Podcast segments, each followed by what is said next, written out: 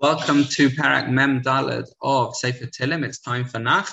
We are dealing with a beautiful perek over here that talks about the various travails we've had in exile and a tefillah for Geulah. He talks, said David Hamelech, he talks about Tzias Mitzrayim. Hashem defeated the entire Egyptian army and settled us in Eretz Yisrael.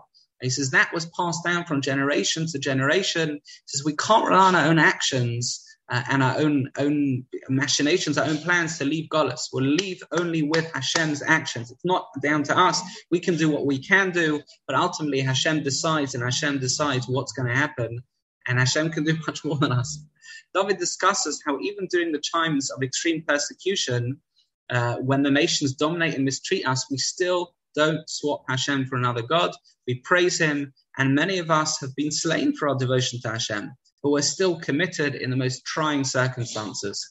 David davens that Hashem reveals himself after concealing himself throughout Golis as Klal on the verge of death as a nation.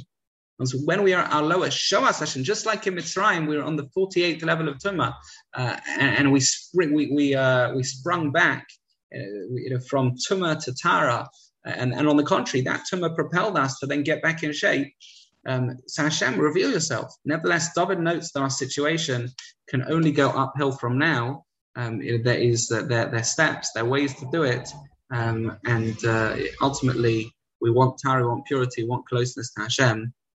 Um, just a couple of choice psukim over here. It's a couple of beautiful, beautiful psukim. It says, Kihu yodea taluma slave. That only Hashem knows what's in our hearts. Ki alecha ragnu kalayim.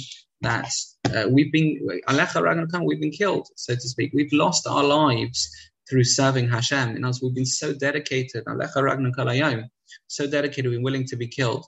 Uh, there, there are, say the Mefarshim, it's not only physical being killed, but it means anyone who is pushing themselves to do a mitzvah, anyone who is um, reducing their comfort zone in order to perform a mitzvah, anyone who's learning when it's difficult, anyone who's davening when it's difficult, that is all a bechina, an element of kielecha ragnu kolayom.